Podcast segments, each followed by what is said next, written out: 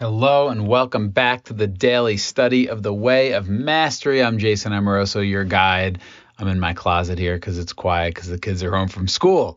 So, uh, today we continue with lesson four, following the thread of desire, and we start section five an exercise in trusting desire. Another exercise. Woohoo! All right, we're going to dive in. Let's go. Jeshua says, we would suggest that you create a structure by which a second exercise can be practiced that fits into your life. Again, it need not take more than 5, 10, or 15 minutes initially, perhaps three or four times a week. Eventually, you will be doing this all the time because you will be creating deliberately. For just 10 or 15 minutes, set aside your world. Remember that you need do nothing so the world can wait. So, just looking at this real quick, breaking down some of the words again, he says, We would suggest. So, Jeshua is part of a whole host of loving beings that are supporting us on our journey of awakening. And they're encouraging us to do a second exercise. So, we can, he's like, Hey, I think you can fit this into your life. Five, ten, fifteen minutes, a couple times a week, three, four times a week, you can make the time. He says, Eventually, You'll be doing this all the time because you'll be creating deliberately. Amen to that. So, this is like our training wheels of creating deliberately. And many of you might be out there like, oh, I do that already. All right, cool. That's great. Uh, more practice, probably not a bad idea.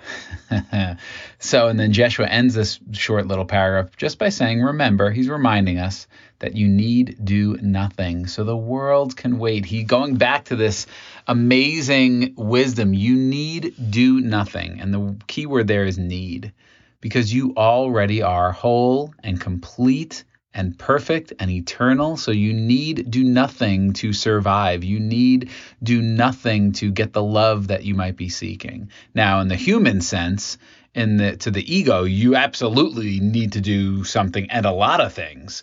But Jeshua is never uh, I don't think, and I don't maybe never is a strong word, but he's not relating to us on that level. He's not he's not like placating us and buying into our own fears. He understands them. He understands the tiny mad idea, but he's not meeting us at that level. So you need do nothing. So the world, it can wait 5, 10, 15 minutes.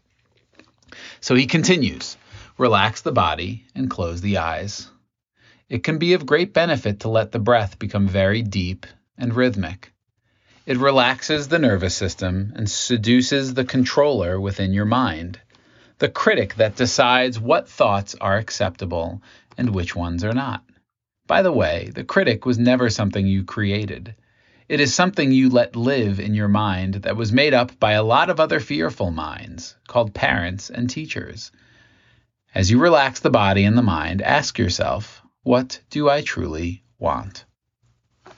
So let's just real quick look at this paragraph and as always, with any of the exercises that Jeshua gives us, gives you, I would strongly encourage you do them. That's what we're here for. We're not here for information. We're not here to agree. We're here for transformation. We're here for metamorphosis. We're here for awakening. And these are the tools and the processes that Jeshua is sharing with us that will support that process. So I encourage you to absolutely do this. I use this with my coaching clients. I think it's really important. I've done it several times because desire is creation, and this is all an exercise in desire. So, slowing our breath, closing our eyes, shuts out, I don't know what, 85 to 95% of the stimuli that comes into our brain is visual. So, closing your eyes gets you out of your head and your thinking, even a little bit, and drops you into the body into the inner stillness of yourself and breathe deep and rhythmically. And Jeshua doesn't say this, but um, being a, I don't like the term breath coach, but having a breathwork business and doing some study on breathing, breathing in and out through your nose is where you want to be. This activates your parasympathetic nervous system, which is the rest and digest part of you breathing in and out through your nose also increases the amount of oxygen in your body. When you breathe through your nose, you uh, have your body creates nitric oxide, which allows more oxygen to be received and um, received by in the blood. So, uh, breathing in and out through your nose is where it's at. And Jeshua says it relaxes the nervous system, and seduces the controller within your mind, the critic that decides what thoughts are acceptable and which ones are not. We can all relate to that. Probably this part of us that is active uh, for most of our waking hours, and maybe even while we we sleep, depending on the dreams that we're having. And so the breath whether it's meditation or it's just b- conscious breathing, slows with your eyes closed, slows everything down inside of you and soothes the controller in your mind, this critic that we all can relate to. And Jeshua says, hey, it's not something that you, and here's where I think he's speaking to our human self, because he say, by the way, the critic is never something you created. It's something that basically you've adopted, you've let live in your mind that was given to you by fearful parents and teachers and, you know, quote unquote authority. It could be like the church or anything. Now, from the higher perspective, I would say Jeshua is always going to say that we are the creator of our experience. So, on some level, it makes sense that he would that he would say that we did create this, but in this human sense, uh, it was given to us or you know implanted in us or we adopted it because we do have free will but we adopted it because we didn't know any better as a kid. We believed our parents. We believed the authorities the teachers and the churches and whoever else you know the adults when you're a kid you believe them when you're little. So he says as you relax the body and the mind ask yourself again such a simple question what do i truly want? And the, the, the key word there is truly, right? But he would even say, just what do I want? But when you add the word truly, it just helps you get a little more heart centered because I might want an, uh, a new Lamborghini, but do I truly want it? No, not really. I don't truly want a new Lamborghini. That doesn't mean it wouldn't be fun to have one and to drive it around for a little bit. But do I truly want it? No, I don't want truly want a Lamborghini. So that word truly is important. All right, moving on, Jeshua says, observe the images that come without judgment. Notice the feelings in the body and allow this to go on for just a minute or two. Then pause, open the eyes, and write down all that you can remember.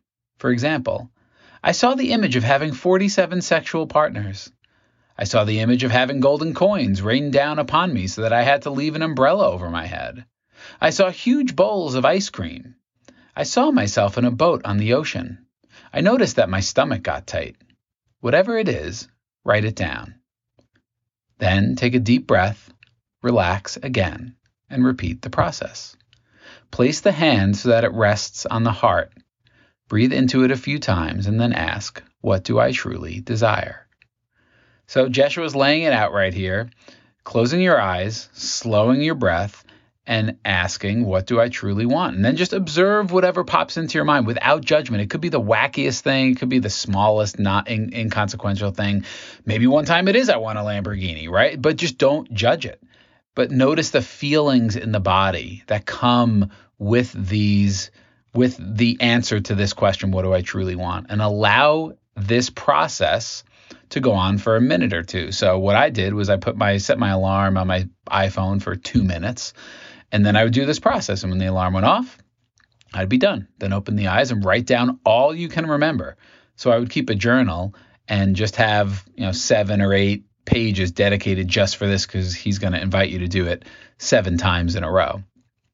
So just asking that question and write down whatever. Jeshua says 47 sexual partners. I'm assuming he means all at once. Is I, I, I don't know. Maybe it's like 47 different partners.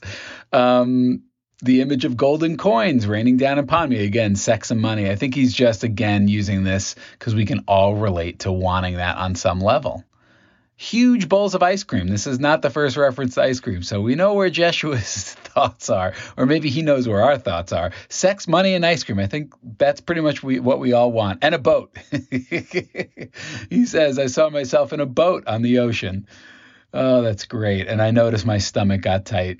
So write whatever it is down. And then take a deep breath, relax again, and repeat the process. Do this a couple times each day, making note in your journal. And Jeshua continues again, allow the process to be what it is. Do this over a period of 10 or 15 minutes so that you repeat the process at least six or seven times, writing everything down. So you're going to set aside 10 to 15 minutes. So if you do it seven times and each time is two minutes each, so that's I think what I did. I set the timer for two minutes. I would get still, ask what I truly want. In those two minutes, allow whatever would come up, and then I would whatever I could remember, I would write down, and I would set the timer for two minutes, and I would do it again seven times. So it's about 14 minutes plus the time to write stuff down. You could do it six times, um, you know, and that's about 12 minutes of the process with the other three minutes or so in between of writing stuff down. And then he says, then take a piece of paper or journal and put it aside until the next exercise period. And he said do this three or four times a week. So maybe take a day or two off and then come back to it. And again, repeat the process.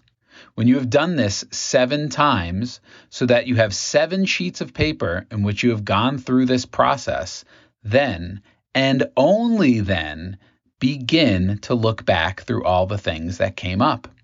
Ask yourself, what seems to be repeating itself? You might notice that three times you wanted a huge bowl of ice cream, but then it seemed to fade away. Twice you had a desire for 47 lovers, but now you notice that you are really only wanting one. So there it is.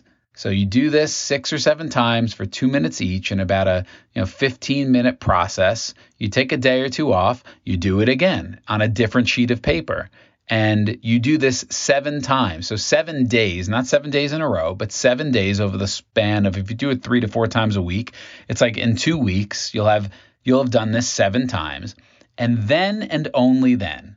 So I don't know. Call me a rule follower, but when Jeshua says only then, I wait until the seventh time to look. Now, can you look earlier? Absolutely, but I think that I think maybe that influences sometimes when we're so aware of it and we're so tracking what we write down, we can then be aware of it when we close our eyes versus kind of allowing it to be each session to be what it is. So on the seventh time, you then you take a look and you look at patterns, what's coming up, what is repeating itself. And you might notice things shifting or changing. And then the last paragraph that we're going to read today, Jeshua says, Whatever it might be, notice the pattern, the thread that seems to run the most throughout the exercise periods. Then imagine that thread to be the energetic link that is tied at one end to the piece of foam at the edge of the wave, and the other is anchored to the depth of the ocean. Then consider that, perhaps, if you allowed yourself to move down that thread, to begin to put your energy on that, to begin to clear up the obstacles within your consciousness that block that desire from being consistently lived from, you would carry yourself from the drop of foam at the edge of the wave to the heart of God. Damn, what a beautiful paragraph. So Jeshua says, whatever it is, notice the patterns without judging it. If you're like, oh my gosh, I see myself uh, raising cattle in uh, you know Tibet, like don't judge it. Just notice that you maybe put that down like four or five times over seven seven days of doing this practice. And he just says, notice the pattern, the thread or threads that seem to run the most throughout these periods. And imagine that thread to be a link that's tied to the end to the piece of foam at the edge of the wave, which he the analogy he's using is that's our ego. That's like or that's the attention we place on our ego. It's the belief in separation. I'm this little piece of foam. Look, I'm separate from the rest of the ocean. Right? That's the tiny mad idea. But when he references this piece of foam at the edge of the wave, that's what he's talking about. And that this desire that you're that's coming up within you during these exercises, imagine a thread connected from the you know the small self that feels separate and alone and unworthy and all those things uh, there's a thread that connects that little piece of foam all the way down to the depth of the ocean which is the heart of god and his in this metaphor in this analogy. And he says consider that if you allowed yourself to move down that thread from the foam all the way down and put your energy on that thread following your desire and, he says, to begin to clear up the obstacles within your consciousness that block that desire from being consistently lived from. So, what does that mean? That means, let's say, uh, okay, so when we lived in Los Angeles, we lived in um, we were blessed enough to, you know, be able to afford to live in Los Angeles. And we lived in a small old house, probably built in the 50s, probably will be sold and torn down since we were renting it. Um, and so it was a small, about 1,100 square foot, three bedroom, one bath house for Maura, myself, and our four growing boys. And it was it was a tight fit for everybody with one bathroom and the toilet. excuse me. The toilet didn't really work that well. You literally had to plunge it after every use. So, um, the thread of desire at that point was a new home, not in the city of LA, but in in in the mountains, in the trees, in nature. And just following that thread of desire in this process, just opening up to it and allowing that. And and and in this context, connecting this desire to live in a in a more spacious, natural environment being like connecting that down to the heart of God. So it's not just mine. It's not just my small self, Jason. I want to get out of this and I want to get into a better situation. It really was allowing myself to to give myself permission that this desire to be in a more spacious, natural place was the desire of God to be expressed through me. And so Jeshua says, look at all of the obstacles within your consciousness that block that desire. So the the blocks are well, we don't, we can't afford that. We don't deserve that. How are we going to make money outside of LA? Um, you know, who are we to live in a bigger house? Uh, all of these just limiting beliefs that come up. Oh, I can't leave my job, X, Y, Z, whatever it is. When you get in touch with your heart's desire, because we're human and we're here and we think we're separate, invariably resistance is going to show up limiting beliefs are going to show up around money, around what you deserve, around what you're allowed to do. All of these things are going to come up. And that's what Jeshua's saying. Begin to clear these up within your consciousness that block that desire from being consistently lived from. And as we clear these blocks up and and without getting too into it, the process that Jeshua has given us is to one, notice, just notice these blocks coming up. We're not trying to resist them. We're not making them wrong. We're not judging ourselves for having them. We're not judging our parents or whoever for giving them to us. We're just noticing that they're there. And we're breathing into and allowing whatever feeling is associated with those blocks, those obstacles to come up, to be felt, to be released. And then we bring our attention back to the desire. That's the process of clearing. It's that simple, just through the breath and just staying open in the heart and feeling whatever wants to be felt. And he said, if you did that, as you do that, you would carry yourself from the drop of foam at the edge of the wave to the heart of God. And as I did this process, and my wife was doing it as well, we changed our whole life. We changed our how we worked where we weren't dependent on being in a physical space in a city like Los Angeles to earn a living and to support our family. And we went online, and that took risks and courage and faith and trial and error. And it took time, and we did it. And so then we moved to the mountains of North Carolina, where we live now, in a spacious, beautiful home with plenty of space for our kids, more than one bathroom, offices for Maura and I, and land and trees and lots of animals and birds. And it's just, it's perfect. It's beautiful. And so this process, so here's the thing if you're trying to get something in this, you could call this a manifestation process, right? But if you're trying to get something to feel differently about yourself, that's not what this is about. This is about opening to your desires, understanding that they are coming from the heart of God and letting them be enough. Not that if you not if you get there then you'll feel worthy. That's ego. So just understanding that. So do this practice every day or rather 3 to 4 times a week for probably 2 weeks that will give you seven sessions. Within each session, set your timer for a minute to two minutes, close your eyes, and ask, What do I truly want? When the minute or two minutes is up, you write it down on a piece of paper and you do that six or seven times. That's one piece of paper. Then in the next day, you take a separate piece of paper, do the same process. So at the end of seven of these sessions over two weeks, You've got seven papers with all your desires, everything that's popped into your consciousness when you've asked this question, What do I truly want? And then you look for the patterns. And then you notice, let's say you have three things that pop out to you. You start noticing the blocks, the limiting beliefs, and you just notice them. You feel any resistance, you feel any of the, the pain or the suffering around the limiting beliefs. Oh, look, I can't have what I want. And you just see it and you feel anything if it's there and you bring your attention back to the desire and you do this over and over and over again. All right, that completes our session today. Uh, hope this was valuable for you guys. If you do like the podcast, please give it good ratings, like, subscribe, share with someone who you think would get value for the, from this. Send us an email, hello at revelationbreathwork.com. It's in the show notes. Just give me a sh- you know, give me a give me a heads up. Um, I want to give a shout out to Debbie who reached out saying that she's really enjoying the pod.